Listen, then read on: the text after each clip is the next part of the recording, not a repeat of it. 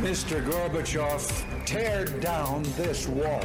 Either you are with us or you are with the terrorists. If you've got health care already, then you can keep your plan if you are satisfied with it. Donald Trump is not going to be president of the United States. Take it to the bank. Together, we will make America great again. We shall never surrender. Never surrender. It's what you've been waiting for all day. Buck Sexton with America Now. Join the conversation. Call Buck toll free at 844 900 Buck. That's 844 900 2825. Sharp mind, strong voice. Buck Sexton. Team Buck, welcome to the Freedom Hut. Great to have you as always. Honor and a pleasure. Thank you so much for uh, hanging out. So, there's a bunch of things to get into today, my friends, including the Republicans actually putting forward. Republicans in the Senate have a new version of their health care bill. Ooh, we'll talk about that. Now, it has not gone through in the Senate yet. It might not go through, but at least there's something. At least, so you're telling me there's a chance, Senate Republicans.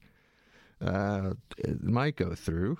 And that's so that's on the policy side of things. We'll, we'll talk a bit about the uh, healthcare situation. You have Trump uh, over in France with Macron.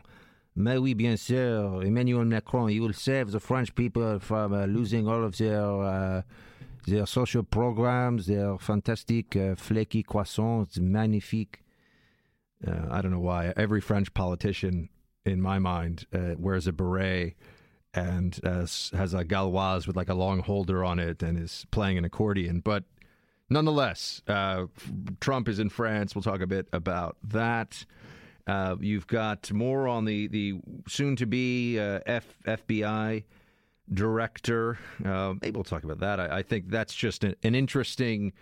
Uh, will be a big story because that FBI that FBI director I'll I'll make a prediction. I'll go out on a limb right now. It's not much of a limb, but I'll uh, stick my neck out and say this FBI director is going to come into the middle of a political maelstrom. A cyclone of politicization awaits this FBI director. Just you wait and see. Um, but you know, he looks like an interesting. You know, so far what I've seen looks like an interesting fellow.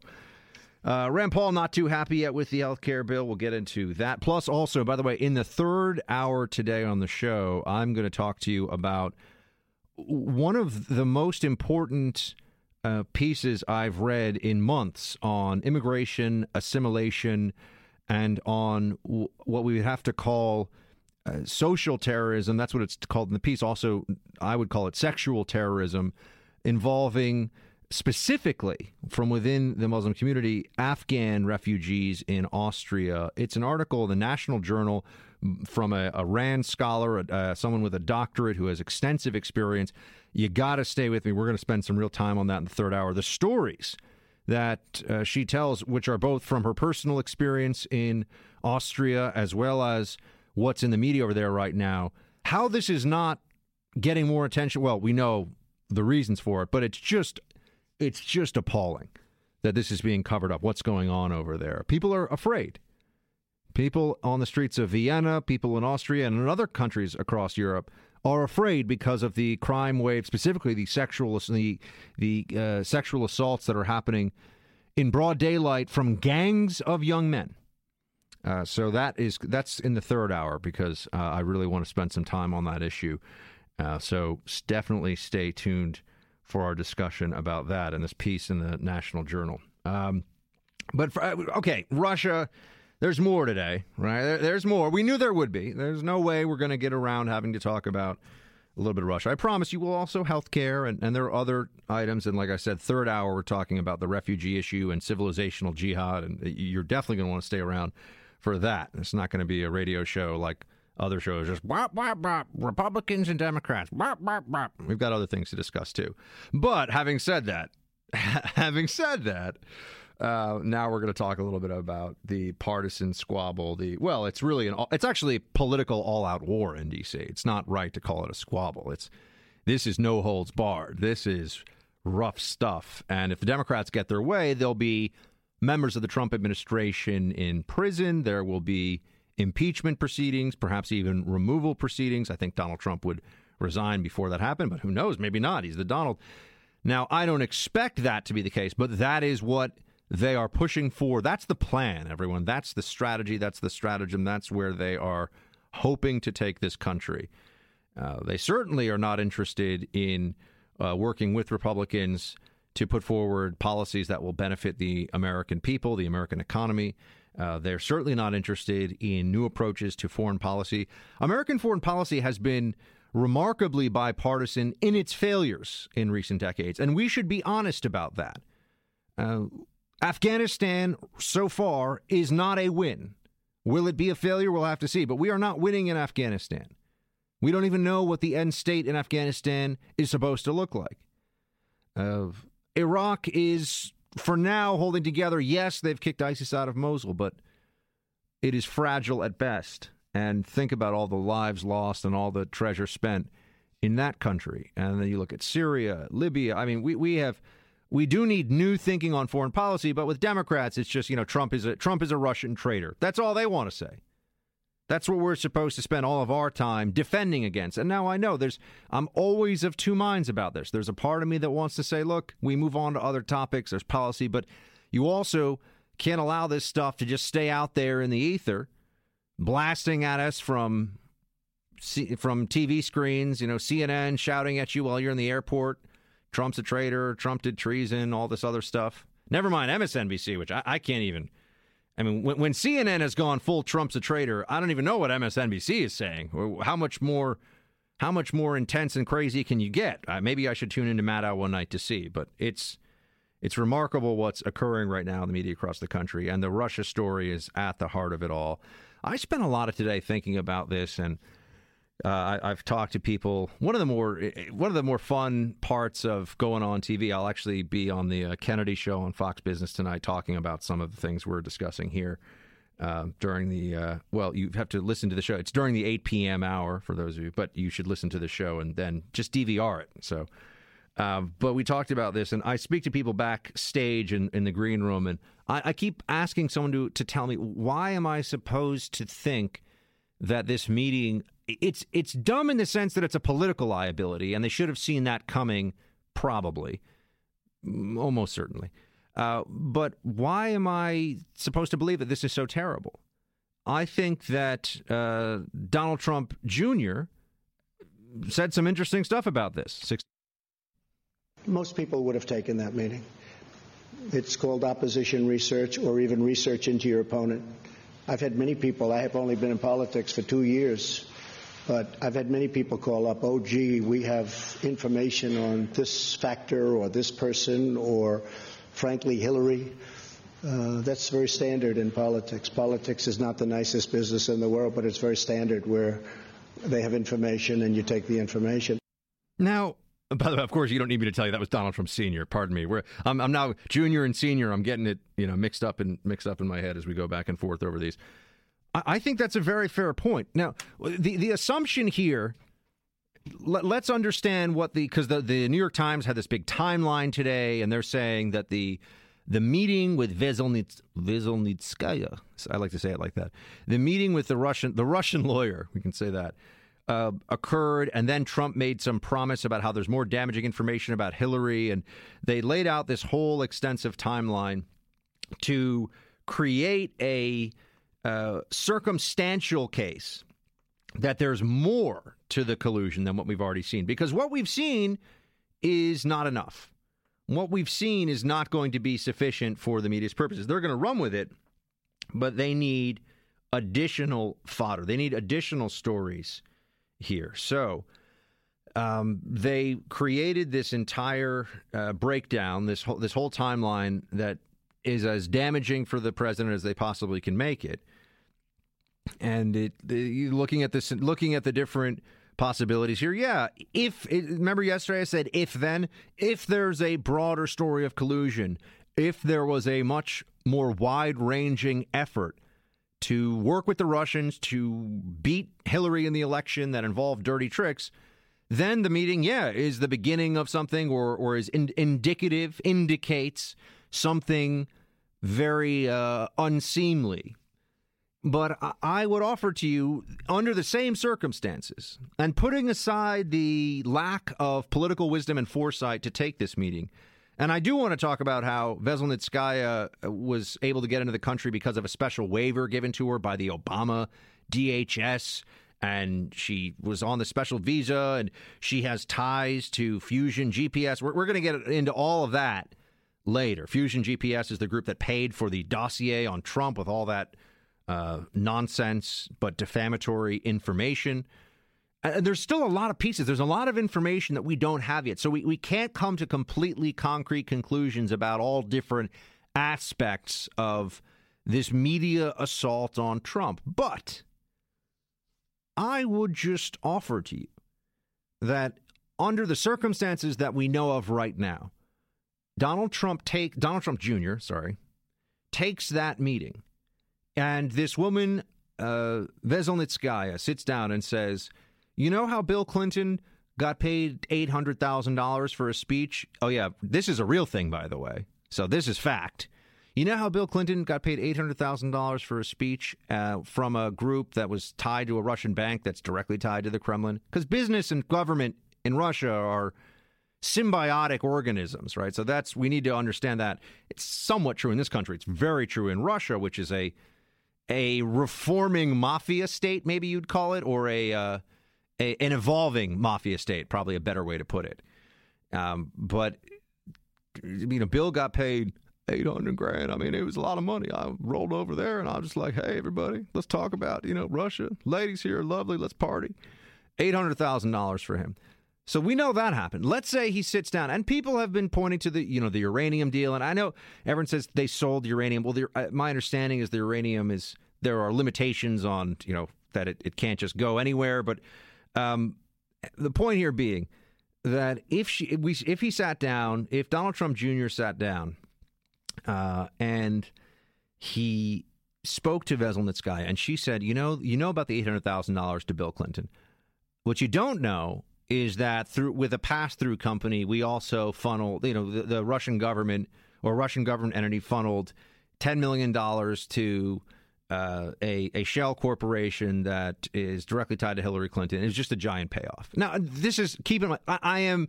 This is a not even a theory. I'm just playing out a scenario. I am concocting this to be very clear. This is not. I'm not saying this happened, but I want to put this out there because we are always acting under the assumption that he either want that he wanted to just get dirty information from the hacking or something else. But what if there was very real information in that meeting? And it's information like there was a payoff from the Russian government to Hillary Clinton to Hillary Clinton. You should know about it. And then the Trump campaign had that information. They verified it through some means or, or other. And then that was it, right? They went public with it and it was all over for Hillary and maybe criminal charges followed, all the rest of it then the meeting doesn't look shady, does it? I mean, it, it, it is conceivable that he could have sat down. Now, in retrospect, I'm, it was unwise. I understand that. But we are assuming that he sat down, it was unwise, and oh, there was also something really wrong about this because he was trying to. Uh, the media is assuming that he, he was trying to do something underhanded and maybe even illegal here. If the Russian government had information that Hillary Clinton had committed a, a major crime, and they decided to share that with Donald Trump Jr. What, is that that's illegitimate? Why is that? I mean, and people can say, well, then he should take it to the FBI. And okay, but maybe he was going to find that out. He didn't know. I just think that it's very easy to look at this now and insert it into the narrative the prefabricated narrative the media already has. And that's what they want you to do, which is given everything that's been said about Russia up to this point, and General Flynn and the ambassador and, and uh, Manafort, all this other stuff. Now they, they have this meeting, which they've known about for a long time, by the way, in the press. Now they have this meeting, and it's supposed to create a perception that there's a much larger conspiracy at work between Trump senior officials, his son, the Russians, and all the rest of it. But you could also step back and just say, look, he took a meeting, shouldn't have taken the meeting, but this meeting could have been a game changer. And clearly he thought, he said, you know, I love it if it's true. He thought it could have been a game changer. And there was the possibility of getting information in the meeting that would have been completely relevant and necessary for the public to know. So the whole notion of oh, it's a collusion with the Russian government. Well, it all depends on what they're being told. If it's a if it's a uh, a version of actual crimes Hillary committed, anyway, you see what I'm saying. We're, we're theorizing here on top of theorizing because there's a lot that we don't know. But they want you to assume that this was. They want you to obviously take this in the worst light possible, and then assume that there's much more. When you could always just step back and say, "Hold on a second, this nothing came of it. It's no big deal." And if you were in Donald Trump Jr.'s shoes, would you have sat down and taken the meeting? Maybe. I mean, maybe not, but it's certainly possible. So anyway, there's more of this. People are yelling treason and Nancy Pelosi, and I, I, I got a ton more on all this stuff. Uh, but what do you think about this? 844-900-2825, 844-900-BUCK. Uh, was the meeting as bad an idea as everyone's saying it is right now? Under the circumstances at the time, was it really that clear this was such a crazy thing to do? Well, want to know your thoughts. We'll be right back.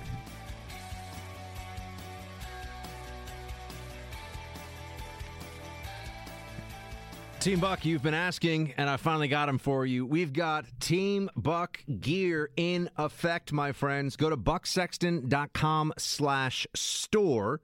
That's bucksexton.com slash store. We have awesome Freedom Hut t-shirts. We've got Team Buck hats. We got all kinds of Team Buck gear. Uh, Commie Bear t-shirts. For those of you not familiar with Commie Bear yet, you will be, but some of you certainly know.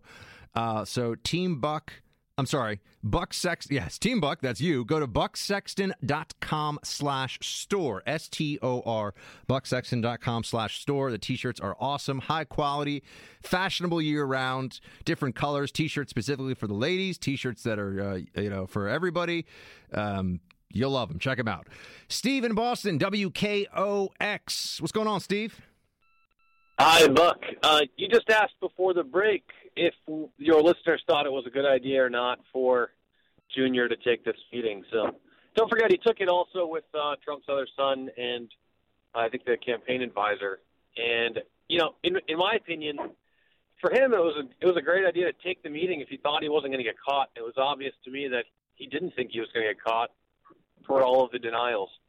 But seeing as it is illegal to take information from a foreign government relative to aiding a campaign, if he knew that he was going to get caught, it was a terrible idea.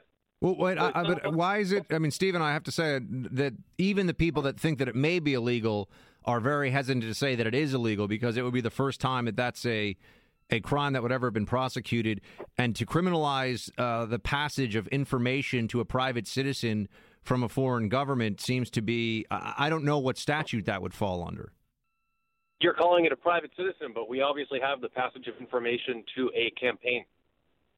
Okay, but I mean, yeah, but he's not. I mean, he's not a government official, right? This isn't. A, this isn't a, an espionage uh, espionage issue. So, so what's the?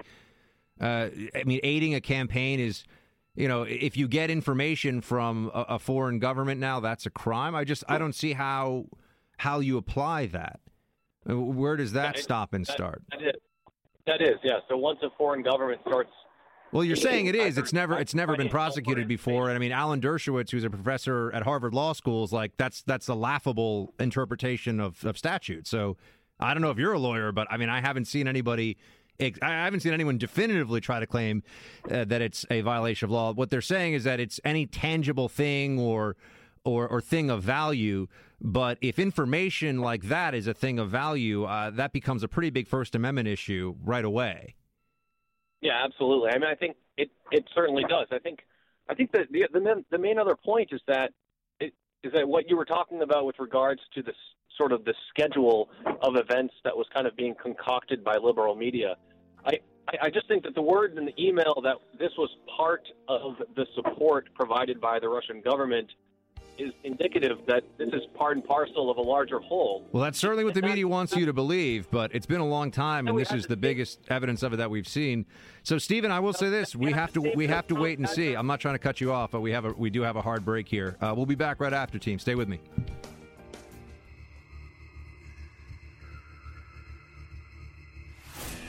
He's back with you now because when it comes to the fight for truth, the buck never stops. All right, team. There's a lot of back and forth over this uh, GPS, Fusion GPS organization. I want to talk to somebody who understands how this political game is played and who some of these players involved in it right now are. Uh, we're joined now by Ned Ryan. He's founder and CEO of American Majority Action and a former presidential writer for President George W. Bush. Ned, great to have you. Hey, Buck, great to be with you. Yeah, fascinating topic. This uh, this fusion GPS. So tell tell me about this group and and what we should all know about them. So it's it's a Democrat opposition research firm. I, I would call it a disinformation firm. Um, and the reason that that the listener should really understand is because what Fusion GPS did is that they helped fund what is now known as the Steele dossier and and they funded it. They got a British national, Christopher Steele, former MI6 agent, to basically create this dossier that really is the genesis for the the Trump Russia collusion, you know, fairy tale. And they they funded Steele to put a, put together this 35 page memo that essentially had a lot of unsubstantiated. I mean, really, Buck, it came down to essentially a compilation of Google search terms uh, looking at newspaper clips, left wing conspiracy sites, and then also a lot of anonymous sources to insinuate that our current president, commander in chief, was in fact a secret Russian traitor. And so, what what Fusion GPS then did is, and, and this is the great mystery, Buck. Somehow that dossier got into the hands of John Brennan, got into the hands of James Clapper, got into the hands of a lot of senior Obama administration officials who then spread it got spread around the Obama administration again, unsubstantiated, mostly debunked now, insinuating that Trump and Russia were colluding. And so what what's been going on, and I've been one of the guys trying to highlight who Fusion GPS is. We want to bring get them in front of the Senate and House committees, and guess what's going to happen next week? Glenn Simpson, one of the co-founders of Fusion GPS, has been subpoenaed by Chuck Grassley. He's going to appear Wednesday in front of the Senate Judiciary Committee under oath, and Grassley and others are going to ask them questions of, you know what, who funded this? Why did they fund it? How on earth did it make it into the hands of John Brennan and James Clapper? I mean, Buck, one of the questions I have is James Clapper and John Brennan took this dossier and they started briefing people on it. What on earth would cause them, the head of DNI and the head of the CIA, to start briefing people on unsubstantiated rumors. It's it's just kind of a bizarre thing. But again, Fusion GPS, you're going to hear a lot more about them next week. What what can you tell us about uh, where where what you think is true and what's not about Natalia Veselnitskaya, this lawyer from the Trump Jr. meeting, and and I'm seeing some people saying that there may be a Fusion GPS connection to her too. One hundred percent, they're linked. Uh, they have been working together on it. You know, pardon me if I, I butcher this. The Magnitsky Act, uh, if I'm uh, if I'm pronouncing that incorrectly, it's it's something. Along I think it's Magnitsky. Yeah. Magnitsky, thank you. Um, they are working together on that to basically get it repealed. It's something that Obama put in place in response to this gentleman uh, essentially being tortured to death, and Putin responded by saying, "We're going to cease Russian adoptions." So, no, these two, the Russian lawyer that met with Donald Trump Jr. and Fusion GPS, have actually been working on projects. In fact, we're working on this project together as Fusion GPS was actually funding Christopher Steele to come up with this unsubstantiated dossier. So there is absolutely a 100% link between this Russian lawyer and Fusion GPS. What do you think is the truth behind this meeting so far in terms of how it was set up? And why would this woman and, and I'm asking for analysis. I know it's not 100% clear yet, but why would this woman try to get this meeting? Well, the, the, the one thing that I think is a good question to ask in regards to this how on earth did this woman who couldn't get a visa and who some people are alleging is an agent of the Kremlin somehow magically get into the country and get approved for that by Obama's DOJ, specifically Loretta Lynch?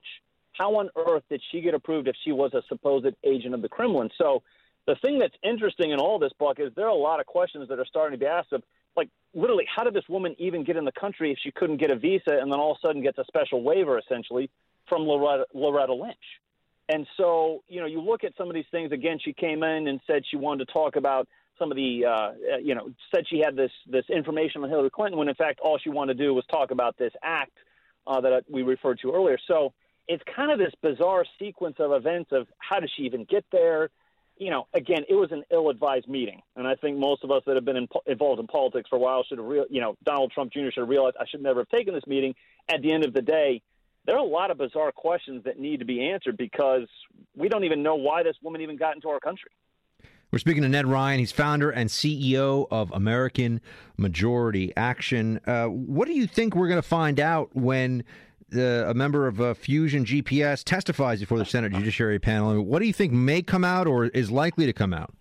Uh, you know, I, I am betting right now, Buck. I would say it's 50 50 that Glenn Simpson, when he goes under oath in front of the Senate Judiciary Committee, I think he might actually plead, plead the, the fifth. Yeah, I, I thought you were going to. Sorry, I thought you were going to say no, that. Go ahead.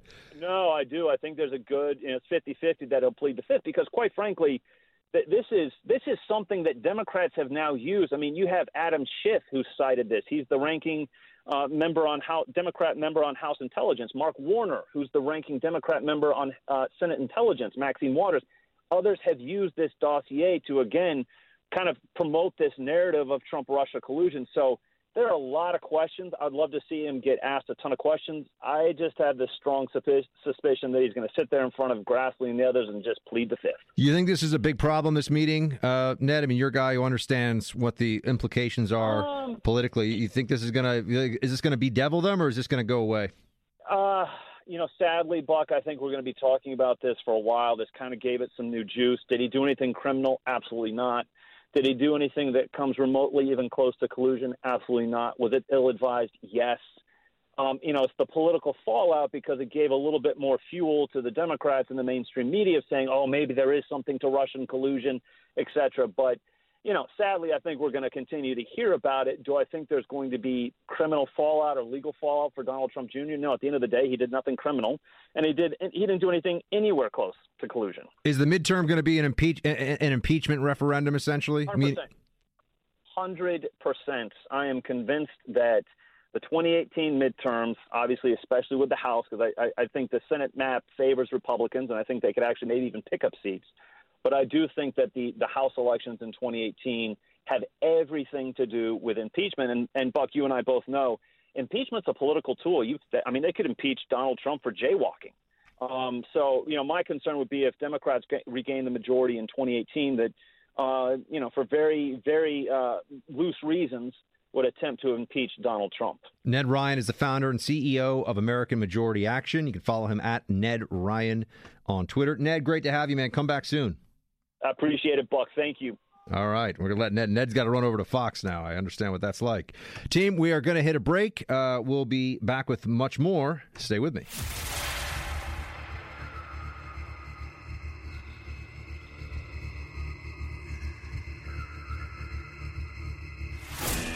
He's back with you now because when it comes to the fight for truth, the buck never stops. Senate's got a health care bill out there, everybody. Woo! Senate healthcare. Let's talk about it. Exciting stuff. I know you're excited right now. You can probably barely sit in your chair or your car or wherever you are listening.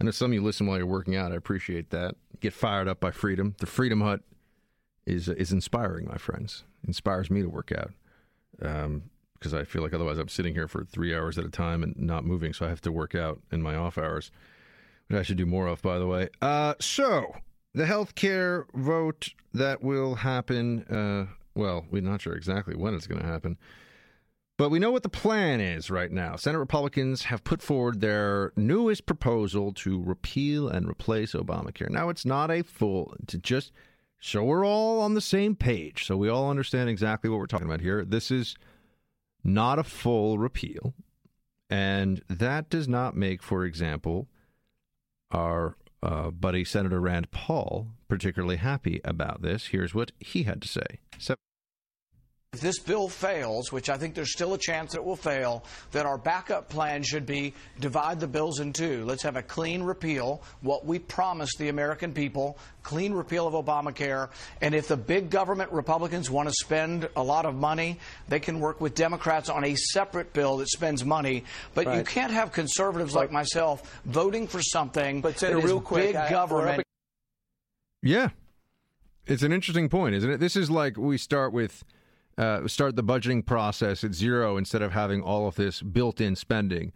Uh, th- this is just uh, this is part of the much larger problem we have, where politicians look for ways to take credit for the good stuff that comes from government spending, the free stuff or the subsidized stuff, and to always hide their role in driving the costs of this, which of course also means eventually, if not now, additional taxation and all kinds of uh, slowdown and drag on the economy, uh, which is even hard really to to quantify. Uh, so Rand Paul saying, look, why don't we just repeal and then have a whole separate thing? But let's just repeal. Obamacare goes away, and they're they're not going to do that. This is because, and a lot of Republicans don't want to talk about this, but this is because they like some parts of Obamacare, as I have been saying to you. There are senators who are like, you know, that whole Medicaid expansion thing, kind of liking that for my prospects for reelection. Kind of thinking that uh, health care welfare, while it is not conservative and while we are $20 trillion in debt and Medicaid and Medicare are the two programs that are uh, the most likely to spiral us even further into into unsustainable debt. That who knows where that will all lead. I mean, we don't talk about it much these days, but I, I remember I'm old enough to remember like 2012 when 20 trillion in debt was a rallying cry for Republicans and scared people. Now, I mean, why not just make it a cool 30? You know, why, why not just go to 50 trillion? I guess it doesn't matter. I mean, it, it does matter, but we're being led to believe we're we're being lulled into this blase attitude about destroying the economic futures of generations to come. That, that's what's happening now. And why it doesn't have any political resonance is because everyone living right now who's getting stuff puts it on the credit card that other generations will have to pay. That's really easy, isn't it? That's an easy decision for most politicians. So you're seeing the exposed uh, underbelly here of some moderate Republicans, and it's it's unsightly. Uh, this is not something that we can be excited or enthusiastic about uh, at all, I think. Uh, at least the reasons why some Republicans are willing to keep in place these parts of Obamacare. But you do have, for example, the uh, the John Cornyn's of the world who are saying, look, it's this or you're on your own, buddy. So.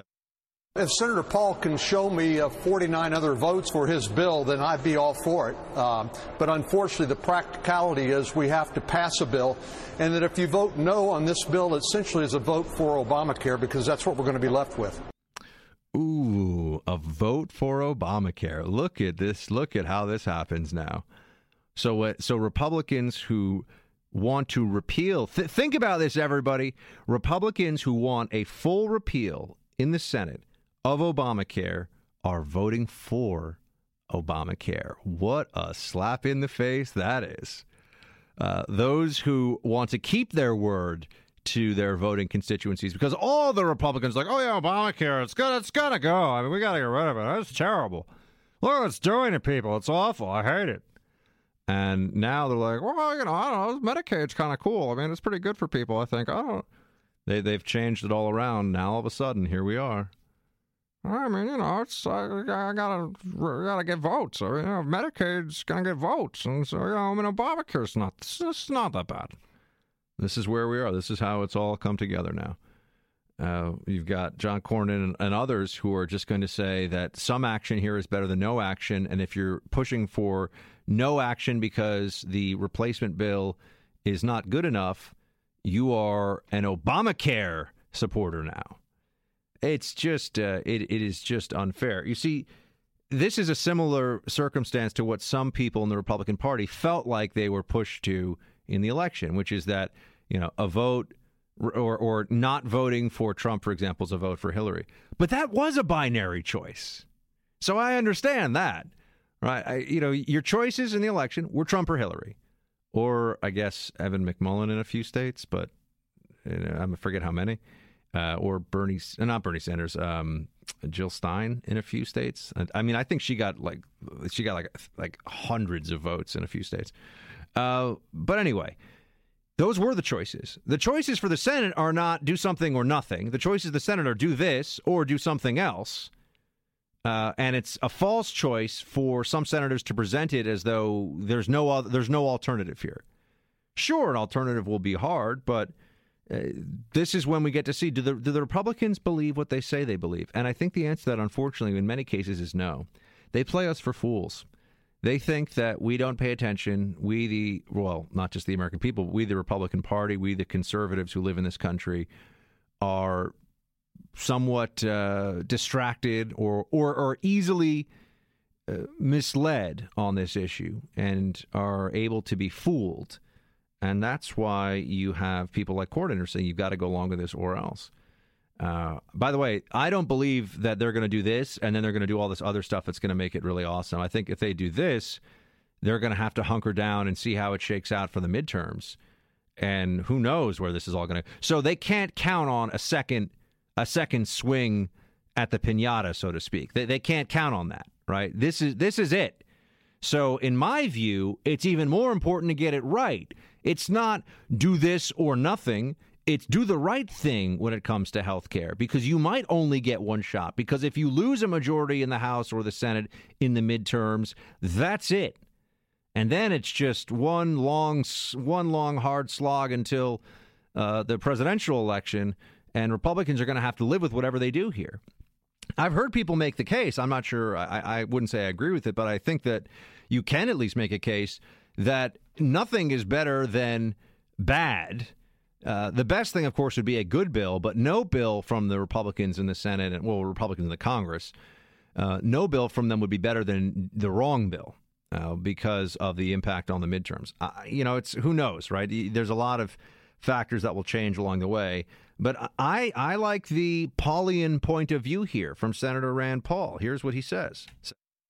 I think we can offer something better than Obamacare. What I've been offering is there's 27 million people that were left behind by Obamacare who have no insurance currently. What I've been offering is a plan that would offer insurance to all of them at a cheaper price. Let every individual in this country plumbers, pest control, carpenters, welders, let them join together in associations so they can get group insurance at a cheaper price. But right. you have to believe in freedom. You have to believe that leaving people alone, right. that the marketplace will bring the prices down.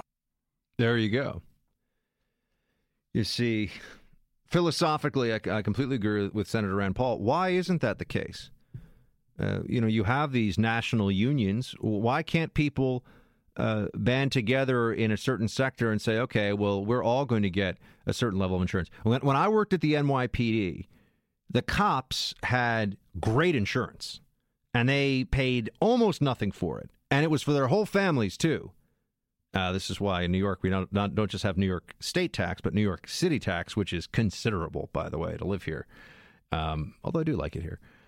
Uh, the cops had that. I was a civilian contractor at the NYPD uh, working on counterterrorism, and I did not qualify for that insurance. So even though I was an NYPD employee, I was under some uh, like civilian policy that was very second because we weren't part of the union. There's no collective bargaining. There's none of that. And my insurance stunk. I mean, it stunk. And I'm like, well, you know, there's a lot of local civilian municipal employees across the country. If I could have gotten in on that action, if, if I could have banded together with, you know, the, the uh, civilian law enforcement um, personnel from across the country, I'm sure I could have gotten a great plan. But my plan was terrible because there weren't that many of us, and the political realities are, you know, you take care of your cops. The people that are like helping the cops, that are doing either admin roles or expert specialist types, uh, they they you know they're on their own. So so I felt this myself. I, I have personal. Uh, you know, personal memories of what this is like, and, and I was somebody who who transitioned from having federal insurance, which was great, by the way, I was really spoiled with that. I'm like, oh my gosh, this is amazing. The doctor's like so happy to see me. It's like everything is covered. From having federal insurance to having uh, insurance that was from the NYPD. Right. And, you know, it was not good. So you, you, you learn these things when you deal with them and you see how collective bargaining or rather uh, joining together people from your sector could be really helpful. Uh, it could be really helpful. So, back to uh, back to what's going on here with the bill. Okay, I didn't even tell you what some of the specifics are, and, and I should do that. Um, but you know what? Let me uh, let me hit a break here. When I come back, I'll tell you what's in the Republican health care bill. We'll be joined by our friend Lanhee Chen from the Hoover Institute to go into some of the why he thinks this is a good idea. I'm a little more skeptical about it all. And we've also got David Harsanyi joining us just to talk about some uh, some fun things that are out there in the world, some interesting things out there in the world. Uh, and bucksexton.com slash uh, shop. I'm sorry. No, I keep getting this wrong. Bucksexton.com slash store. Bucksexton.com slash store is where you can buy our new gear. We've just designed it. It is up. The t-shirts look really cool, if I may say so. There's a Freedom Hut t-shirt that's amazing. People be like, "Where's the Freedom Hut? I want to go hang out." And you can be like, "Well, listen to the Buck Sexton show, then you'll know." Uh, and the hats are amazing. Although I, I'm, I tend not to wear too many hats because my head is huge, and everyone says one size fits all, well, should say one size fits all, except Buck's giant dome, his enormous cranium with his poofy hair. It is impossible to fit a hat on this thing. I mean, I really just need to like roll up a trash bag or something if uh, if it's raining outside because I can't wear a hat. Uh, it's a shame. These are the problems I deal with. When I was a baby, my mom says that uh, this is true, by the way, that they had to measure my head uh, with a measuring tape because it was the biggest head you could possibly have as a baby and still be considered normal. They were worried that maybe there was a problem, that like my head was a- abnormal. I had the biggest head you could possibly have, and my little neck muscles such as they were, my unde- undeveloped infant sternocleidomastoids. That's right, anatomy class. I remember stuff. Uh, had a hard time holding up the giant cranium, and so I would sort of like sit up and then fall down, and my giant head would make little baby buck fall down. Anyway, I can't wear hats really, is what I'm trying to tell you. But you can, and the hats on bucksexton.com are awesome. So you should check those out, and the T-shirts are amazing. And if you uh, if you tweet them at us at Buck Sexton, we can you know share them. Uh, show your team Buck love, everybody. BuckSexton.com slash store. S T O R E. We'll be right back.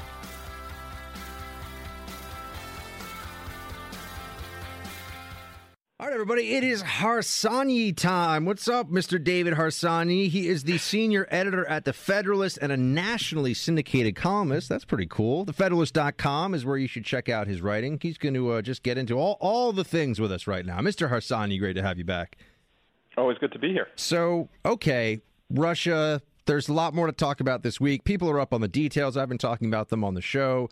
First off, I note that you uh, wrote on the Federalist that Trump Jr.'s meeting may not rise to treason, but it's still shady as hell. Why shady? Tell me why shady. I mean, I, we can agree, or at least I. I mean, it's clearly not treason to me. I think that's crazy. But uh, why is it shady?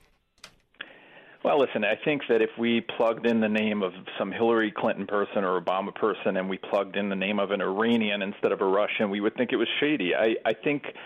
Uh, more than shady, I think it's kind of stupid, right? For such high-level people to meet with a lawyer that the the in, you know the person who's setting up the me- meeting clearly states is bringing you something from Putin, who you know whatever you think about you know how we should deal with Russia is not a good guy, and I wouldn't even, you know, and you shouldn't trust what he's telling you, things of that nature. It's just a, a shady way to do business, at least from my perspective. I mean, and it also has to do with Russia with me. I think that they're a bad actor. I think they undermine the America, America in many different ways that I don't like, and so I find it shady. I don't find it treasonous. I don't think it's illegal, uh, but I do think it's it's problematic. See, you know, everyone has been saying as they do, you know, the I should say the people who defend this because a lot of people are saying, "Oh my gosh, it's you know, it's treason and all this other stuff." But this mm-hmm. isn't the first time. I mean, Erin Burnett was Erin Burnett was asking on CNN months ago whether what Donald Trump did with the Russians isn't that treason. Uh, but let's let's just people have been saying so far that uh, because no information was exchanged, then, you know, essentially no harm, no foul, right? Because there was no damaging information, why are we even really talking about this? One, I do think, especially if you're going to start talking about like a criminal standard, that, that that does matter. I don't even know what the crime would be, but if nothing happens, to me, that's, you know, that that's something to take into account. Um, not, I mean, I know people say, what about attempt? Well, attempted things is obviously different, but uh, conspiracy as a statute needs to be very narrow and very specific and very clear. However, what if the information that this uh, Veselnitskaya woman, I just like to say the name now, you know, it's kind of fun to say, but it's like 10 times real fast, Veselnitskaya. Anyway, what if the information she had, David, was that Hillary Clinton had just straight up accepted payoffs from the Russian government while she was Secretary of State? Would that be? I mean, w- wouldn't wouldn't the American people shouldn't they know that? Wouldn't we want to know that? Even if it meant that she lost the election because the Russians told us some nasty stuff about her, I, I, I don't see, I don't see the problem the same way that other people do, and I'm not sure what I'm missing with that. Because to me, if the information was really damning and stuff that people should know, well, then they should know it. If Well, it's true. guess- right. Well, first of all, I don't even. I'm not a lawyer, but I don't know that hearing something from someone, if I offer them nothing in return, is even illegal. Then, I mean, Yeah. I, even if she gave them, I mean, what am I supposed to do? Not, I'm not allowed to talk to anyone. I mean, this seems like a First Amendment issue to me, just separate, you know, just the legal part of it. Eh, if the information was something like that, you should take that information. You should immediately call the FBI and tell them, right? I mean, I I think that that's what a a normal person would do. If you were if, if if you were walking around and some Russian spy person gave you a you know a dossier that showed that Hillary Clinton uh, had taken payments to to uh, you know to do that plutonium deal, for instance, you would take it immediately and give it to the FBI because that's a criminal matter and it's given to you by another nation. Oh, I, I think if you're a political campaign, David, you might you might actually run with that publicly first. Just Here's put what, that. I, here's what I would do. I would give it to the FBI and immediately leak it to someone. So I mean, that's what people do in politics. But couldn't we agree though that, that that the meeting under those which I know is not what happened, right? But I'm just trying to look at this from all the angles. Under those circumstances, the meeting doesn't look doesn't look so dumb. It doesn't look so shady. It looks dumb and shady because nothing came of it, and now it's a problem. It's just the way like i yeah if you have what you say you have i love it and stuff like this it's just kind of like weird and unprofessional and you know uh, listen the, the fact of the matter is i i do think every campaign would have taken a meeting like this. I just don't think that david axelrod would have taken the meeting. Do you know what i'm saying? I just think that this is the sort of uh, information that's traded on lower levels and it's just a, a weird thing especially when you consider this that we've been talking about this stupid russian collusion stuff and maybe it'll be proven one day. And and then uh, the you know they keep calling it fake news even to the day even to the an hour before you know they're releasing an email so it just makes you look like you're hiding something and i just think i just you know just generally i think it's a bad idea I think one of the worst the worst uh, PR blunders in all of this, uh, and and I know that some some very good people that I like went along with it. I, don't know why was to say that this. Well, I think Trump said it himself actually, but that Donald Trump Jr. was being so transparent. It's like guys. When the New York Times is calling you for comment on a story saying we've got your emails and then you release your emails, that's not transparency. Hold on a second, guys. We're going to have more with our friend uh, David Harsanyi coming up here in uh, in just a couple of minutes. 844 900 2825. 844 900 Buck. Uh, we can put your calls in the queue while we finish up with David, and uh, we've got a lot more coming for you. Stay with me.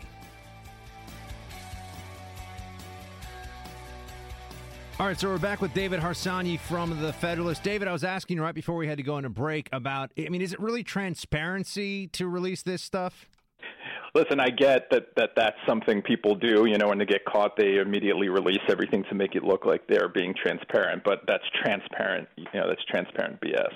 Yeah, I, I, don't, I so I don't know why anyone was even trying that, and that just makes it harder, right? It makes it harder for someone like me who is certainly uh, sympathetic and ideologically aligned with much, but not all of the Trump administration's Republican agenda. Um, Why didn't he, he should have come out and said, "Listen, I'm new at this. You know, I didn't know how these things work. Someone came to me with this information. You know, I, I, I wish I." He sort of said this. I wish I had done it differently. I wish I hadn't taken that meeting, or I wish I had said, "Listen, go to the FBI," or whatever it is.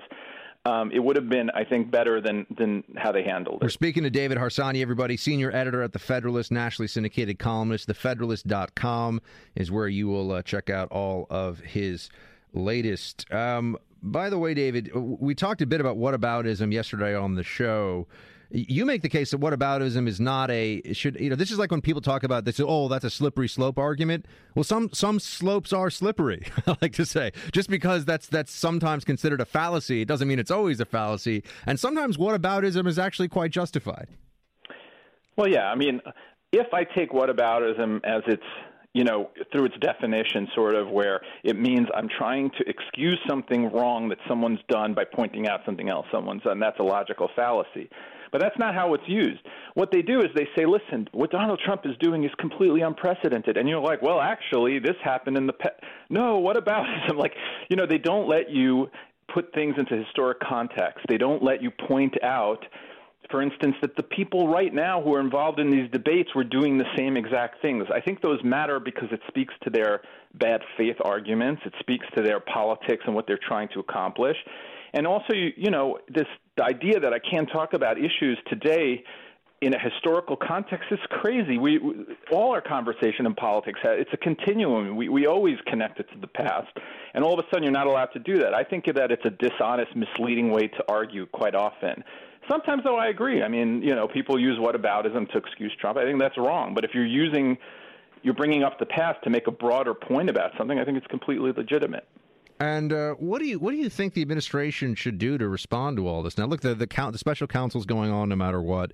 Congressional investigations are going to continue. No end to any of that in sight. Uh, should there just be a much more of a focus on policy items and, and agenda, or uh, you know, what what would be your advice?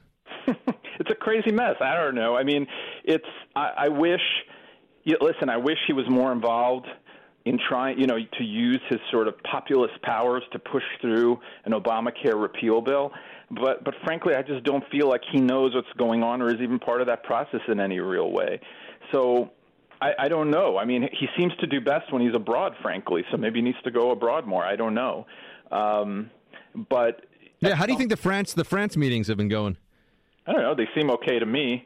Uh, he actually seems to do pretty. He he actually seems to do better with foreign policy than I expected him to do. I'm not saying I think he's been perfect, but I think he's been a lot better than I expected. And on on on the sort of issues that won him in the election, you know, won him the election, the economic issues, I think he's not been as good at. So uh, that's sort of been surprising. But I mean, this Russia thing will not go away because the mainstream media will make it 90% of its coverage every day, and there's just no way to escape that debate. Do you, do you think CNN's kind of lost its mind? I mean, it's always been liberal, but it, it, I've been hearing from friends of mine over there. Honestly, I've actually been talking to people recently, and they're like, "It's just a straight up anti-Trump pack now, man." I mean, it's no, there's no room for anything else. I, I think they painted themselves into that corner. I'm not sure how they escape it right now, you know. And I think there are some good people that I like over there. Yeah, me too and uh, but there are some people there who are complete, you know, frauds. It's essentially they're just advocates and, and, and political. And here's a perfect example of what aboutism. I can't take people who let eight years slide by and never had a problem with the administration all of a sudden take them seriously when they're when they're pretending to defend the Constitution today. So. I don't think they're making a good faith argument. I don't think it's professionalism. I think that they're just anti-Trump, which is a fine position as long as you're anti-Obama also when his turn comes, but you won't be. David Harsanyi, everybody. Check out his latest at thefederalist.com. You can also follow him on Twitter at David Harsanyi. Mr. Harsanyi, always appreciate you making the time. Love being on. Thank you. All right, team, we've got some lines lit here as well. Want to bring your voices into the program, into the Freedom Hut, as always. Anne in Virginia, listen in on the iHeart app. What's up, Anne? Good evening, Mr. Sexton. Hello. We're going to break away from politics for a second, okay? Yes, ma'am. We're going to talk about infant head circumferences. Okie doke. So the nurse brings in my index card with the weight and you know the height, and but there's no entry for the circumference.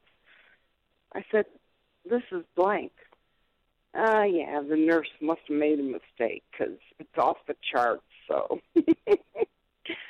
and that son of mine got a full scholarship to Purdue, a full scholarship to a law school. There you go. All right, you telling me big big heads are good.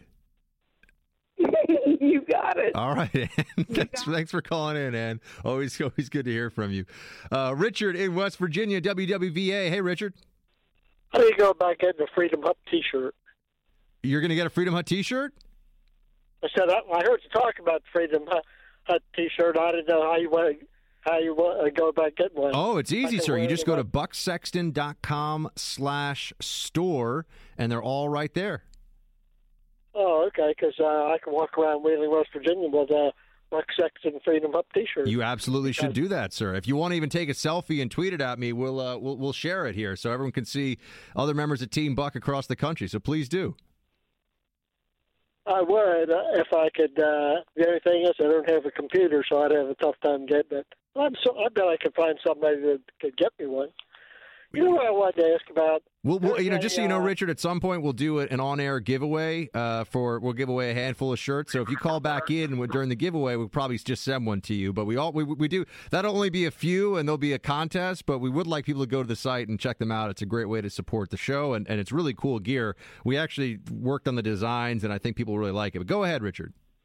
Yeah, I could because I am somebody who, if I got one, I wouldn't just throw it in the closet. I would wear it.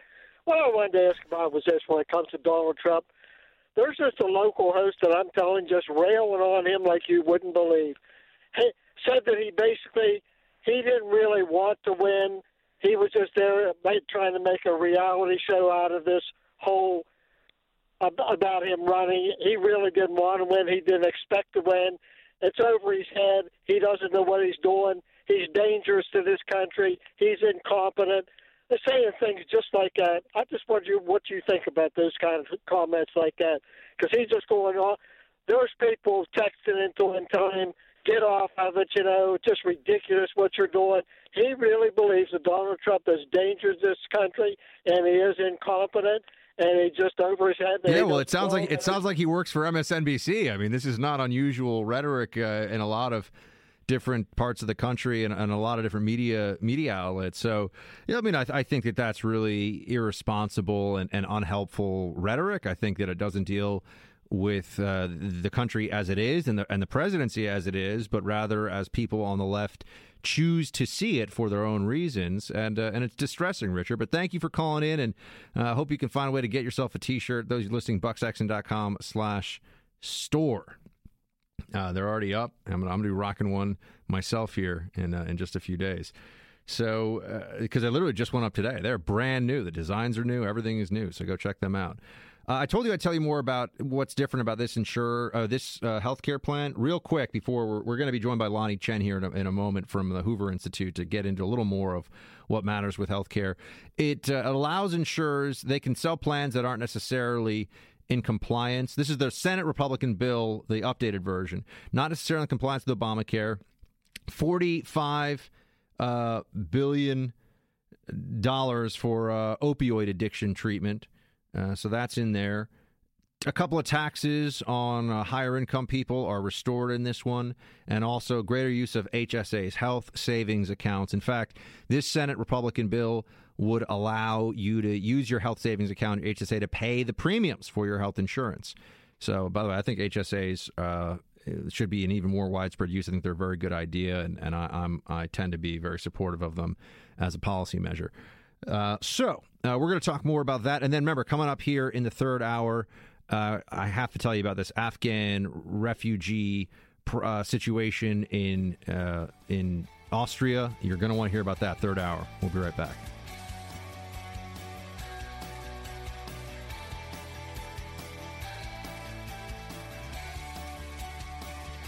All right, let's talk about what's going on in the world of health care and the Republican effort to do something about the Obamacare bill that is still uh, dragging down health care across the country and increasing the costs. We've got Lanhee Chen on the line now. He's a research fellow at the Hoover Institution, a lecturer at Stanford University, and was an advisor to Marco Rubio's 2016 presidential campaign. Lanhee, great to have you back. Hey, Buck, good to be with you again. All right, what's this new Republican health care bill in the Senate? And what's going on with it? What do we need to know? Well, a, a lot of what we see in this bill is uh, what has been in the Senate bill for the last several weeks. I do think it makes some really important changes. Uh, still has some really good entitlement reform there to something called the Medicaid program, which is a program that helps to cover low income Americans. But we're scheduled to spend more on over the next 10 years than, in fact, our economy will be. So we've got to make some changes there. The second thing it does is it gives states greater flexibility to have great health care arrangements for people in their state. So I think that's good. And the last thing is it really does give support to people to help them afford health insurance and hopefully it'll bring down the cost of health insurance over time. So I think it does some good things. Not a perfect bill, still not a perfect bill, but really, the choice we have now, Buck, is we've got Obamacare, as you said, with all of its problems continuing uh, forward, versus this alternative, which I do think uh, is an improvement. Now, the criticism that I've seen already leveled against this is that it offers uh, stripped down, low cost, bare bones plans, or, or, or will allow, I should say, the offering of such plans. W- whether that's fair to describe them that way or not, uh, what's what is the what's going on with them? I mean, so now it means that the Obamacare minimum standards for plans would be gone, and would states be making the decisions, or would just insurance companies be making the decisions? Yeah, well, the, the idea is that we want to be able to offer people more choice of plans. You know, one of the things that Obamacare did was to put in place federal mandates uh, that basically dictate what has to be covered and what can't be covered uh, under plans. And the idea was to return more of that flexibility to the states so that there could be a larger selection of plans. And why do you want a larger selection of plans? Well, quite, quite frankly, you might want to buy a plan that has certain kinds of benefits and you might not want to buy benefits that you're not going to use. So that's the basic idea behind the regulatory reform contained in the Republican bill. Uh, and I think that's a good thing. I think giving people a choice of what they uh, uh of plans of different options is a good thing. So this would be uh, different from Obamacare in the sense that you'd have greater options. This would also bring down costs, I assume. I mean, part of the one of the big problems here is that, as as I understand it, Lanhee, and, and correct me if this is off what Obamacare does is it forces people to pay for things that they would not choose to pay for with their health care plan so that other people can get that. And so it's redistributive at its core. This might be less redistributive. Is that fair to say? Yeah, so the hope is that, you know, because people can buy plans that only include benefits that they're going to use, they're going to be paying less. Part of the reason why premiums have continued to go up under Obamacare is because there is a mandated set of benefits, and those benefits – are there whether you use them or not. And the idea is, hey, let's give this uh, healthcare system a little bit more choice and optionality so you can pick a plan that includes benefits you're going to use. And I think the Republican bill tries to get at that. And that will have a good effect on premiums. In fact, you know, one thing, Buck, is the, the Congressional Budget Office, which is this, uh, you know, nonpartisan office that's been talked about a lot recently that estimated uh, the effects of the bill. One of the things they actually found is that if you compare premiums today against premiums in 10 years under the Republican proposal, uh, premiums in 10 years are actually going to be lower. Uh, comparing the same plans by about 20%. So that's a good thing, and that's one of the advantages of the approach the Republicans are taking. Why did they uh, back off on some of the tax, uh, some of the tax cuts that had been in the previous version of this? Uh, was it just a function of trying to get it past the CBO, or w- was there a, a, more important political uh, imperative at play?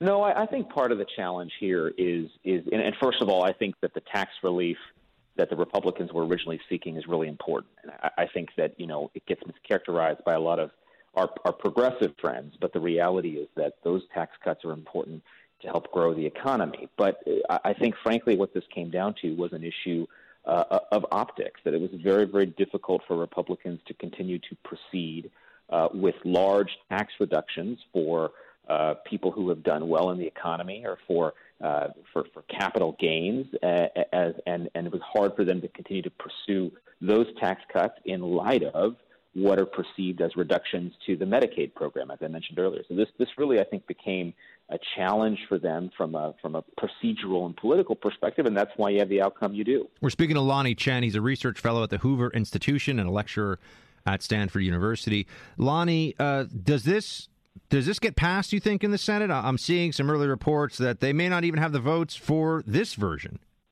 Well, yeah, I, you know, I think this is going to be a moving target over the next week or so. One thing I do know is that you never underestimate Mitch McConnell. He is a guy who is incredibly skillful at understanding uh, what his uh, his members need, what the senators need, and what they're looking for, and how to get the deals done. So I, I think that uh, you know, I'm still relatively optimistic that something will come about next week. Now, there's a lot of reporting uh, that leads me to question my optimism, but I think fundamentally Republicans realize that we have a relatively binary choice if we're interested in doing away with Obamacare. We can either continue with Obamacare or we can take a look at this legislation uh, and and try and move the ball in the other direction. And I think eventually that that choice will become clear to people. But we are not repealing Obamacare with this, right? This is changing the Obamacare law and some some core parts of it, but the overall architecture of Obamacare would still be in place if this version of the Senate bill went through. Correct?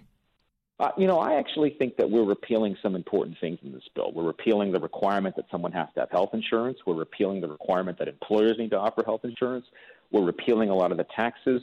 We're actually creating an opportunity for states to get rid of a lot of the regulatory rules in Obamacare. So while it's not a full and complete repeal of Obamacare. By the way, that's not possible because Republicans don't have a large enough majority in the Senate to make that possible. I think that this is pretty substantial repeal. It's not full repeal, but it's up there. And would this have effects if it passed that people, how would this make things better for the people listening? If the Senate bill as it stands now goes through pretty, let's assume either as is or close to as is, that would mean for folks listening what? Why should they care? Well, I think it's the point you made earlier, which is that hopefully we can begin to get on a better trajectory in terms of cost, and that means lower premiums, hopefully going forward, and, and a healthcare system that's more affordable. But more importantly than that, Buck, a healthcare system where there's some choice. You know, one of the challenges we have now is you look around at Obamacare, you look across all the states in the country. How many states now have all these counties where there really is no choice of insurer or no insurer who wants to offer coverage? That is not a system that is sustainable for the long run. So we need to figure out a way to get back to a system where there's some choice and hopefully drive down costs. And I think this bill will move us in that direction. Lanhee Chen of the Hoover Institution, everybody. Lonnie, great to have you. Uh, appreciate your time. Thank you, Buck. Thank you, Buck. Uh, team, we're going to be going into a, a, quick break here. We've got a lot more show. 844 900 2825, 844 900 Buck. And also don't forget, bucksexton.com slash store for some amazing t shirts and baseball hats, trucker style. You can check them out there. Team Buck hats. Uh, we've got Freedom Hut t-shirts. Amazing stuff. Bucksexton.com slash shop. We'll be right back.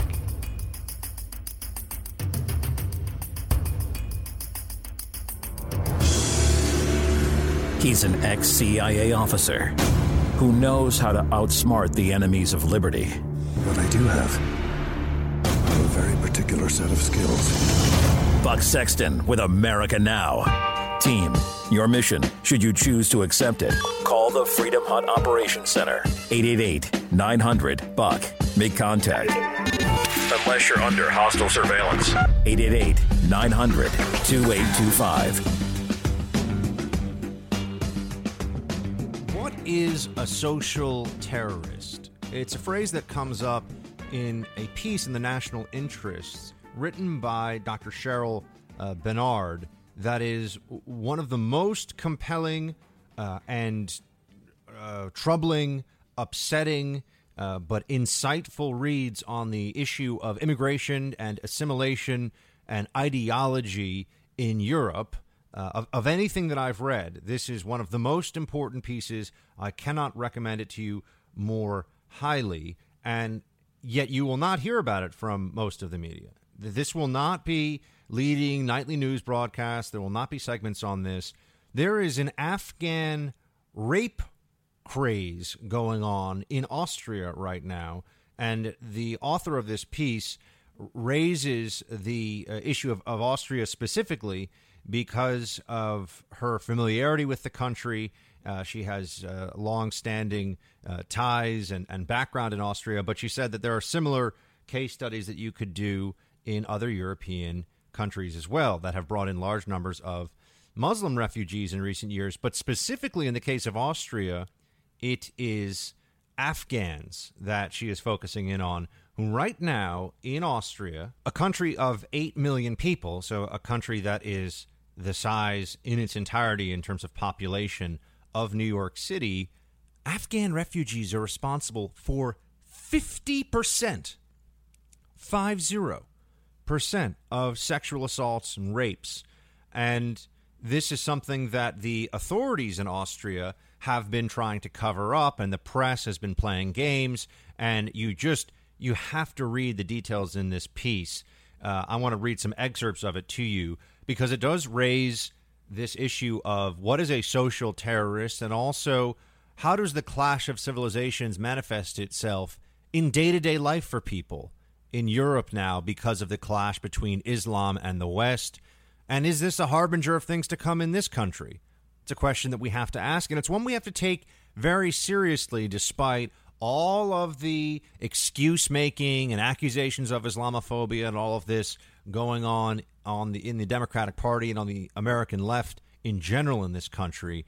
Uh, this is a very serious issue.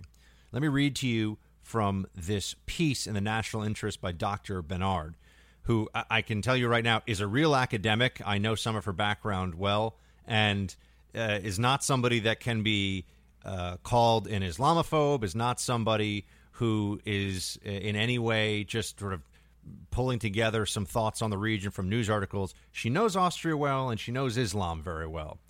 Uh, so here's what she writes in this piece. Uh, it quickly became obvious that something was very, very wrong with these young Afghan men. They were committing sex crimes to a much greater extent than other refugees, even those from countries that were equally or more backward, just as Islamic and conservative, and arguably just as misogynist. This is not an article that has been fun for me to write. I have worked on issues related to refugees for much of my professional life, from the Pakistani camps during the Soviet occupation of Afghanistan to Yemen, Sudan, Thailand, Ethiopia, Djibouti, Lebanon, Bosnia, Nicaragua, and Iraq, and have deep sympathy for their plight. But nowhere had I encountered a phenomenon like this one. I had seen refugees trapped in circumstances that made them vulnerable to rape by camp guards or soldiers, but for refugees to become perpetrators of this crime in the place that had given them asylum, that was something new. Yeah. We're talking about people who are, by their own admission, these refugees who commit crimes. Now, of course, it's a small percentage of overall refugees, goes without saying, but it's not a small percentage of overall sexual assaults. And it is making people in Austria fearful to be in public spaces. This is now creating a, a widespread concern. This is similar to some of the crime wave concerns in America back in the 70s and in the 80s when you know you didn't go into public parks at night. Well, the Austrians who live in a very orderly and safe uh, and law-abiding society, they don't want to give up their freedom to walk around. And I'll as I give you more details, you'll realize how terrifying this whole set of circumstances really is because this is not uh, Austrian refugees who get confused when they're in a social situation and drink too much and go too far. This is a seemingly systematic effort by a number of refugees to hunt, assault, and rape not just young women, elderly women, children. It is barbarism on display here. And in Austria, because this is a new and grotesque and shocking phenomenon to them, they are taking note. In fact, from this piece in the national interest, uh, the Austrian city of uh, Tulln declared a full stop to any further refugee admissions. Uh, the mayor made clear that the decision was aimed at Afghans, but for legal and administrative reasons, it could only be promulgated in a global way. That had not been the city's intention. To the contrary, it had just completed the construction of an expensive, brand new facility for incoming asylum seekers, which would now, the mayor declared, be given over to another purpose. His exact words We've had it.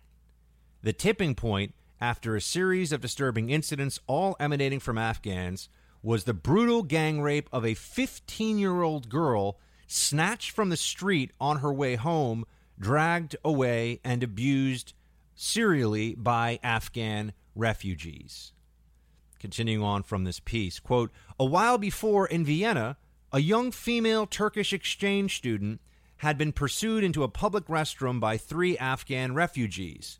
They jammed the door shut and proceeded to savagely attack her. Grabbing her by the neck, they struck her head repeatedly against a porcelain toilet uh, to knock her out. When that failed to break her de- desperate resistance, they took turns holding her down and raping her. The young woman required a hospital stay, after which, too traumatized to resume her studies, she fled home to Turkey, where she continues to be depressed and miserable. Unable to process what happened and unable in a conservative society to talk about her experience to anybody except one best friend and confidant.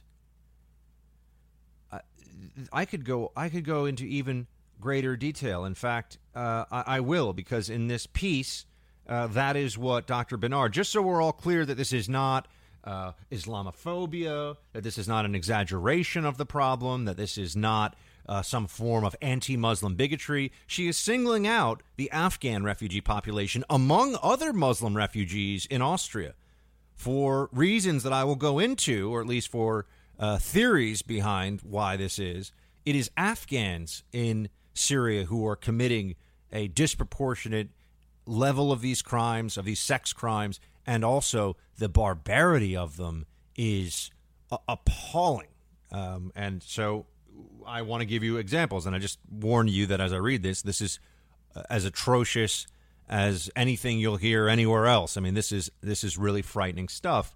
But if we're going to have discussions about immigration and refugee policy, and maybe we should just have open arms for refugees from the Middle East, uh, extreme vetting sounds like a really good idea, everybody, after you read this piece. Again, written by a true academic with lots of experience in Austria and a ton of experience dealing with the Islamic community and trying to be constructive and help the Muslim community. So, here is what she writes.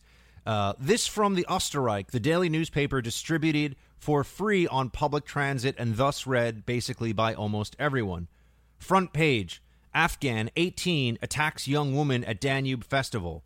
Once again, there has been an attempted rape by an Afghan. A 21 year old Slovak tourist was mobbed and groped by a group of men. She managed to get away, but was pursued by one of them, an Afghan asylum seeker who caught her and dragged her into the bushes. Nearby plainclothes policemen noticed the struggle and intervened to prevent the rape at the last moment. Page 10. Quote, a 25 year old Afghan attempted to rape a young woman who was sitting in the sun in the park. Four courageous passers-by dragged the man off the victim and held him until the police arrived. Page 12. Two Afghans have been sentenced for attempting to rape a woman on a train in Graz. The men, who live in an asylum seeker's residence, first insulted the young woman with obscene verbal remarks before attacking her.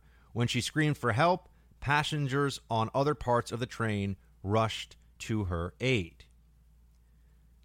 The author here, uh, Dr. Benard, asks, What is going on here, and why? Why the Afghans? According to Austrian police statistics, Syrian refugees cause fewer than 10% of sexual assault cases. Afghans, whose numbers are comparable, are responsible for a stunning half. Another very important question beyond just why is it Afghans? Why so many sexual assaults, brutal, vile rapes? Why? The brazenness of them. You read through these stories in Austria and you think to yourself, wait a minute, this was in broad daylight? This was in front of other Austrians? This was on a crowded train. You have Afghan refugees, asylum seekers, people who are coming to Europe, coming to Austria on their knees, begging, saying they'll be executed if they go back to Afghanistan. Please give me a new life. And then some of those same individuals are hunting women, the elderly, young children and raping them in broad daylight in an act of mob sexual violence. And this is happening repeatedly again and again. Why is this happening? There are some very important uh, ideas, the very important theories as to the cause of this. And I want to get into them with you, but I'm going to have to come back on the other side of the break. Why is uh, the wave of Afghan refugees into Austria responsible for not just, of course, the possibilities of radicalization and the difficulties of assimilation into this community. Why are these Afghan refugees responsible for what could be called social terrorism or sexual terrorism? I'll give you some answers on the other side of the break. Stay with me.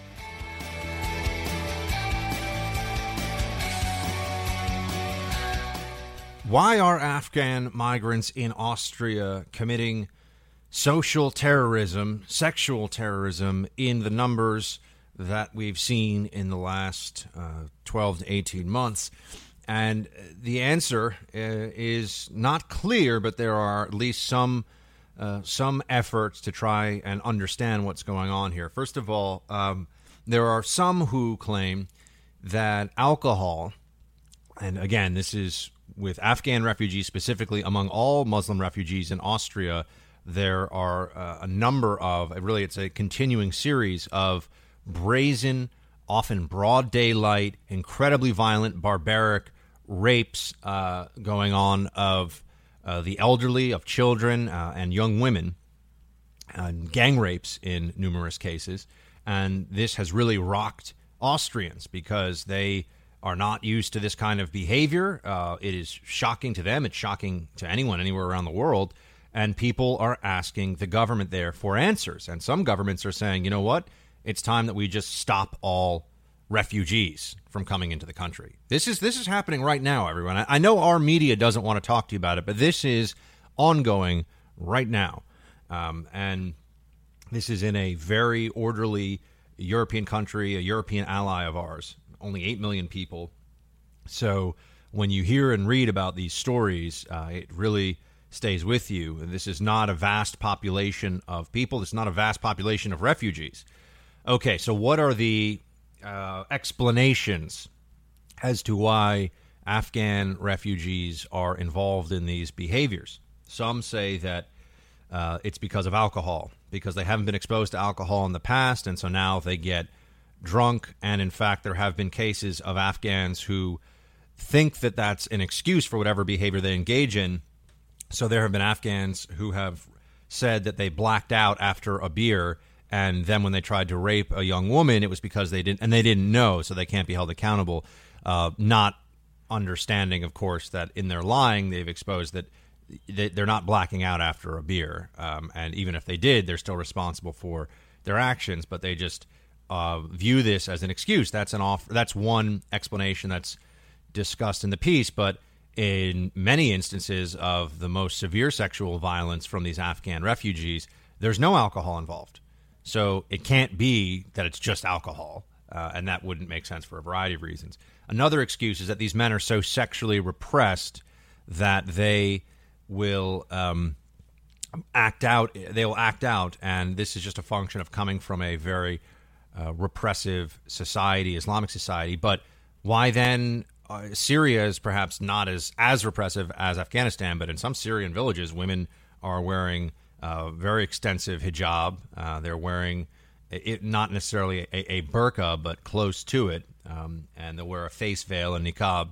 So why are Afghans specifically doing it? Um, and the scantily clad women excuse, which is of course horrifying. This is a version of oh. Uh, Austrian women's skirts are too short. That's the problem with these men, which is not the case at all. Um, because, well, for one, that's never a defense, right? But also, on top of that issue, they're not just attacking young women, they're attacking uh, adolescents. They're sexually assaulting elderly women. They're attacking women pushing strollers. I mean, they're just sexually assaulting the vulnerable. It, it, there's not even necessarily a uh, a sexual attraction based predation going on here. It's just they want to sexually assault someone in Austrian society. And uh, as is pointed out by Dr. Benard here, the victims are often mothers with small children with them at the time. Here's one of the stories.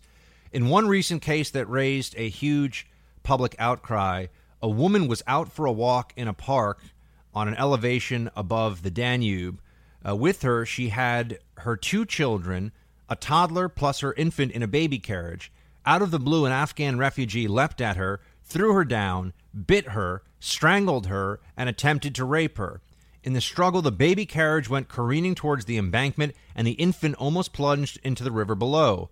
With her second child looking on aghast, the woman valiantly fought off her assailant, ripping the hood off his jacket, which later made it possible for an Austrian police dog to track him down.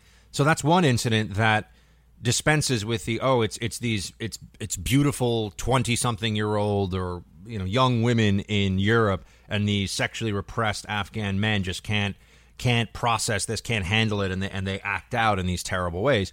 No they're attacking women with children.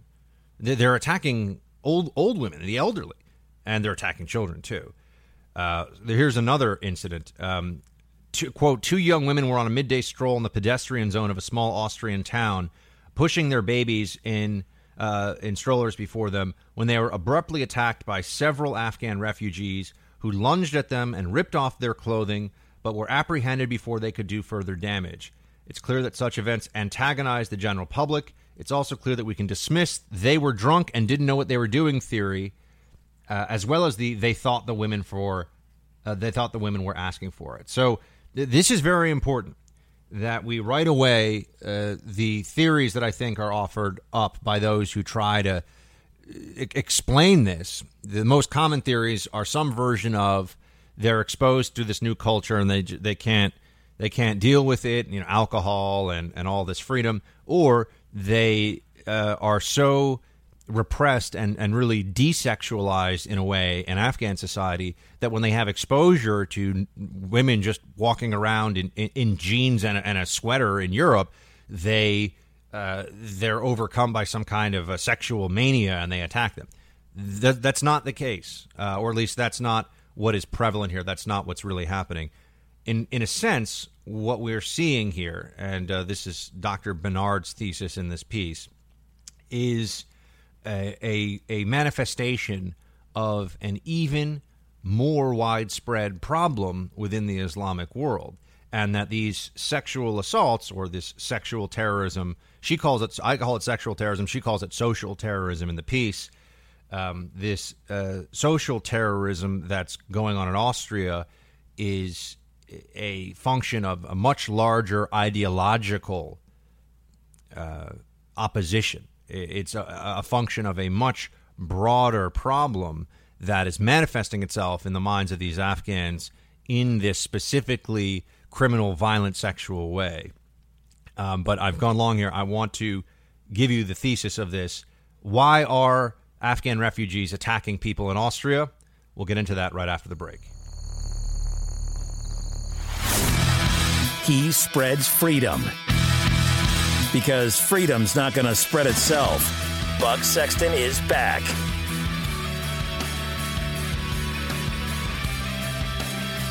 All right, team. So I've been talking to you about this wave, this surge of brutal, vicious, barbaric attacks in Austria. And we should note, it's not just Austria. And you can read about this, uh, although European media is always bending over backwards not to tell you uh, truth of these stories uh, or the full extent of what's happened or who the perpetrators are behind it. But uh, there have been these these broad daylight brutal assaults, uh, predominantly against women, but women of, of all ages, including uh, children and the elderly. Uh, these uh, gang rapes by Afghan refugees. This is in the country that has taken taken them in. Is very generous with newcomers, with welfare benefits, with the uh, offerings uh, of the state, and we'll get into that, by the way, in a second. Um, but I've already dispensed with, and I note this is a piece, this analysis is largely uh, in this piece from the National Interest, written by uh, Dr. Cheryl Benard, who is an expert in the area, specifically in Austria, uh, has spent a lot of time in Austria, and is also uh, an expert in refugees and dealing with the Muslim world. So she her her um, credentials, if you go and, and check them out, I mean, are impeccable. Uh, she's somebody who really knows uh, what she is talking about here.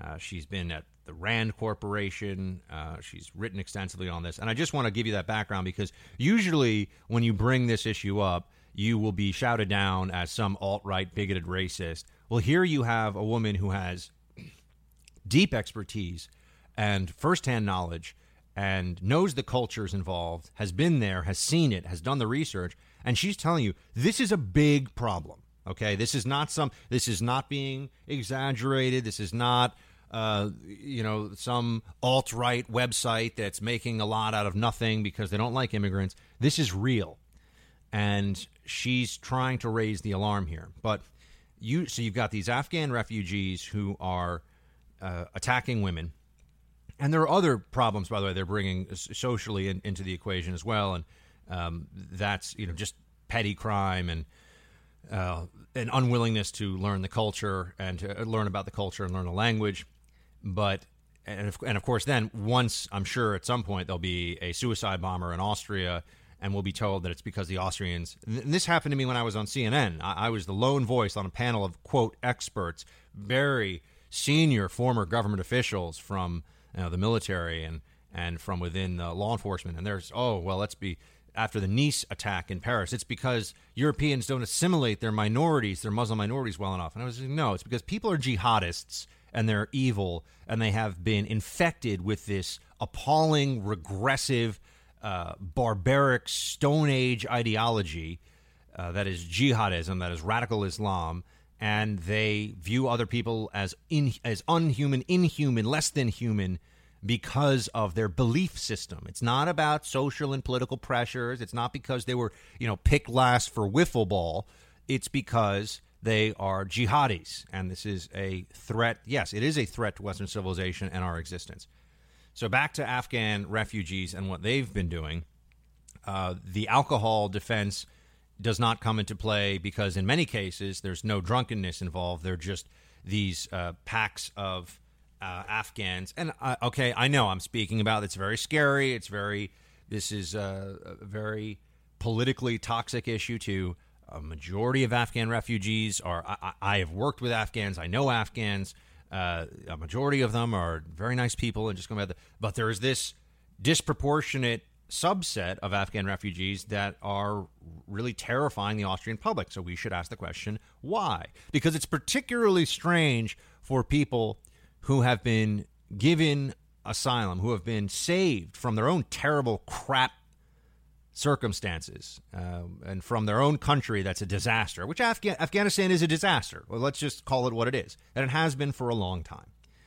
Uh, it's it's a particular kind of evil to to turn against that country that's taken you in. It would be like knocking on a door in the middle of in the middle of a terrible blizzard saying, please, please take me into your home.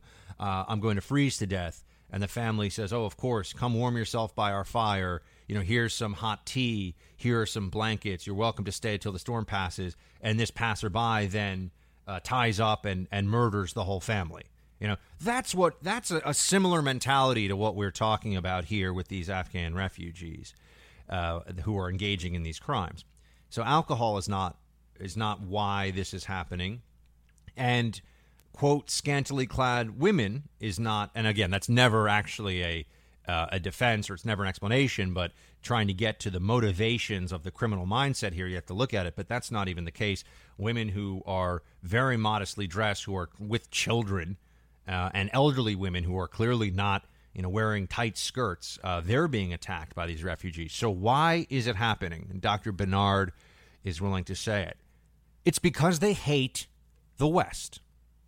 This problem of Afghan refugees engaging in gang rapes and uh, and premeditated group sexual assaults against uh, against non-Afghans is a version of the "we hate the West" mentality. It's because they are acting out against a culture and against people who they believe to be infidels, who they believe to be uh, evil and weak and soft. Here is how Dr. Benard writes it. This brings us to a third, more compelling and quite disturbing theory, the one that my Afghan friend, the court translator, puts forward. On the basis of his hundreds of interactions with these young men in his professional capacity over the past several years, he believes to have discovered that they are motivated by a deep and abiding contempt for Western civilization. To them, Europeans are the enemy, and they and their women are legitimate spoils, as are all the other things one can take from them housing, money, passports. Their laws don't matter, their culture is uninteresting, and ultimately, their civilization is going to fall anyway to the horde of which one is the spearhead. No need to assimilate or work hard or try to build a decent life here for yourself. These Europeans are too soft to seriously punish you for a transgression, and their days are numbered. End quote. This is civilization jihad via refugees. That's what's going on here. Now, jihad is always perpetrated by a minority of the greater majority, right? Jihad is something that only a few, depending on which country and which circumstance we're talking about, will directly partake in. But there is a broader ideology that is at work here, and we are seeing it play out in Austria as we have in other parts of Europe as well. You know, there are music festivals that have had to be canceled in Sweden. Huge music festivals, you know, the equivalent of like a, a Woodstock, but with, you know, electronic music for the most part. They've had to be canceled because of this tactic of young Muslim refugee men making a circle around a young female victim, sometimes a young adolescent female victim, and sexually assault her in a big group among a much larger group, and then disperse, and no one is able to identify who the specific rapist is, so everyone gets away with it. Where have you heard of this before, by the way? In recent years, it's been at these music festivals in Sweden. It happened, of course, uh, in large uh, celebrations of New Year's Eve in Germany. And before, long before that, it happened in Tahrir Square in Cairo. Uh, the CBS reporter Lara Logan was surrounded and was sexually assaulted in using exactly this tactic. So this is not new, but it is it has now come to Europe and it is happening and people want answers. Why is the government allowing people to come into Austria who hate not just Austria, but Western civilization, liberalism, rule of law, minority rights. Why are they importing a barbarism into their own society? That's what the Austrian people want to know. And it's not even just these sex crimes. Uh, those are the ones that get the most attention now because they're just so disgr- disgusting and disgraceful.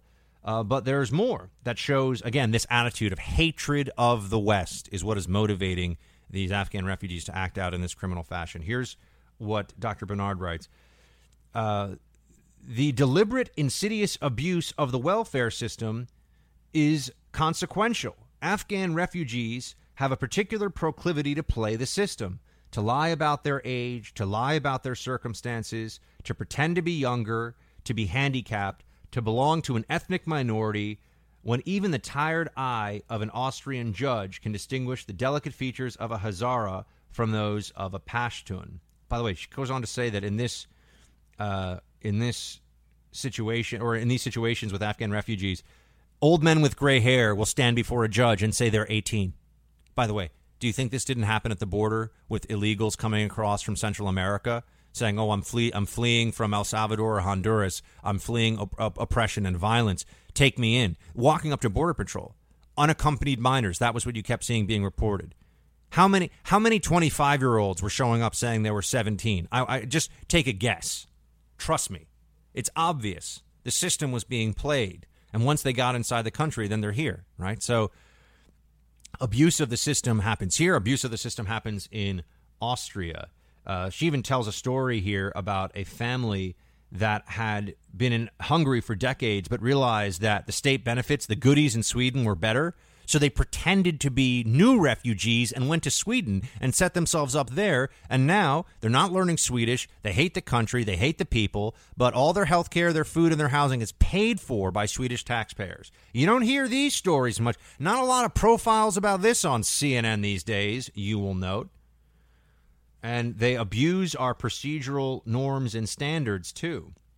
Uh, Dr. Benard says that we should use uh, medical tests to prove age because right now the abuse of uh, the abuse of of age in front of judges in Europe has reached preposterous proportions. And when, like I said, people with gray hair, quote, they'll stand right there, balding, gray at the temples, and insist they're 18.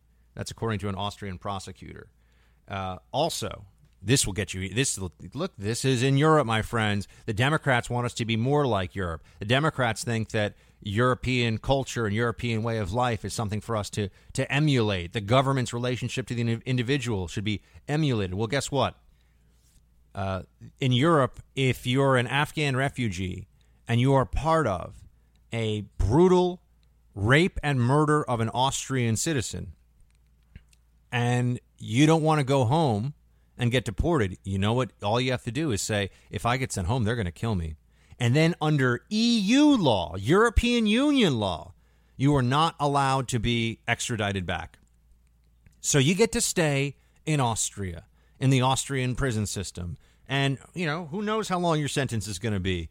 But they'd rather be in an Austrian prison and have everything provided for them than get sent back to Afghanistan. So it is just uh, crazy what's going on here. And I remind you of Dr. Benard's thesis here, which continues These destructive, crazed young men are being intentionally infiltrated into Western Europe to wreak havoc. to take away the freedom and security of women, change patterns of behavior, deepen the rifts between liberals who continue to defend and find excuses, and a right wing that calls for harsh measures and violent responses, to inflict high costs and aggravation on courts and judicial systems, and generally make a mess of things. Now, she says she's not convinced of that theory, but that is a theory that would explain much of what is going on here. And she does say that there needs to be much, yes, that's right, more extreme vetting. There need to be uh, better procedures to determine the age of these entering refugees. And quite honestly, there really just needs to be a shutdown of refugees into some of these small European countries. And any crimes committed, there needs to be immediate deportation. Uh, th- this is one of the most powerful pieces on the issues of, uh, well, civilization, jihad, sexual terrorism, and refugees and assimilation that I've read in a very long time. I highly recommend you check it out. Uh, we'll have it posted on bucksexton.com. And uh, with that team, we are going to go into a break here, and I'm going to close out the show on the other side. Stay with me.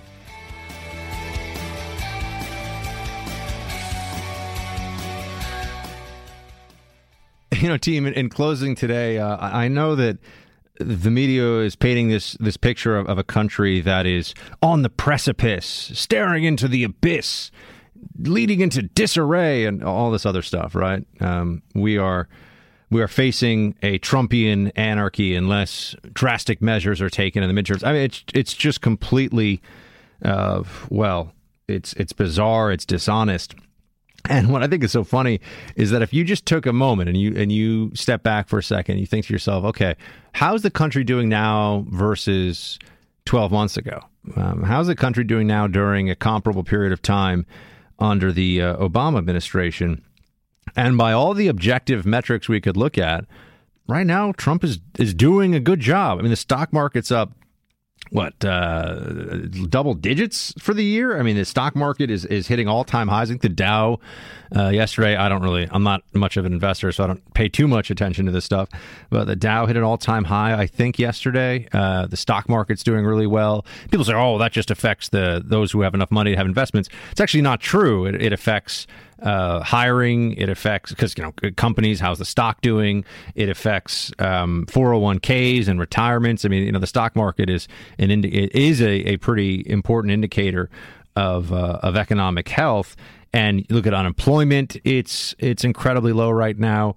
There's nothing that they can point to that is is hurting Americans. In fact, the stuff that still bothers Americans that are being honest about what the government does and does not have control of, things like health care, which is still Obamacare, right? Everything that you've dealt with the past year when it comes to your health care is a function of Obamacare uh, and the policies of eight years of the Obama administration on health care and the, the decades of of poor government decision making on healthcare before that. But you, know, you, can't blame Trump for the healthcare situation, especially when the Congress seems to be falling flat on this. So uh, I think that one of the frustrations the media has is that they're trying to get such a, and the media, the Democrats, I use those terms somewhat uh, interchangeably, but they are trying to get people upset about the Donald Trump Jr. meeting, about Russia collusion, about uh, about these issues that maybe theoretically could have some resonance. You know, maybe there's some way to uh, position this and, and force people into thinking that this really affects their day to day life. But whether or not Donald Trump Jr. wanted information from some Russian lawyer named Veselnitskaya affects you and me not a bit. And what's fascinating is, is at the end of the day, as, as I've been saying, the worst outcome possible of uh, the Russia collusion. Let's say that if everything the Democrats believe about Russia collusion is true, if all of their insinuations, if all of the allegations are found, which I do not think this is the case, but I'm just, just let's do this thought experiment. You know what the catastrophe is that will have occurred? Donald Trump will have beaten Hillary Clinton. And this is at the core of everything. This is at the heart of the issue. That's what we're really trying to find. We're trying to find out whether or not Trump beat Hillary through illicit means. That's what the Democrats are trying to do. And they, by the way, they're going to say that he did no matter what. But it's it's hard for people who don't like Hillary Clinton to get too energized about that one way or the other. And this is just that's just reality. I, I know that we're all supposed to be principled and and upset if anybody did anything shady, although not criminal. So uh, shadiness is political, right? Collusion is political. I'm not talking about criminal stuff. But if the collusion was real, well, Hillary lost. So are people really going to care no matter what comes out of that investigation? I wonder. All right, please do uh, download the podcast of today's show and go to bucksexton.com for t-shirts. That's right. Go to bucksexton.com slash shop and uh, also download the podcast on iTunes. And we will be back tomorrow. Shields high.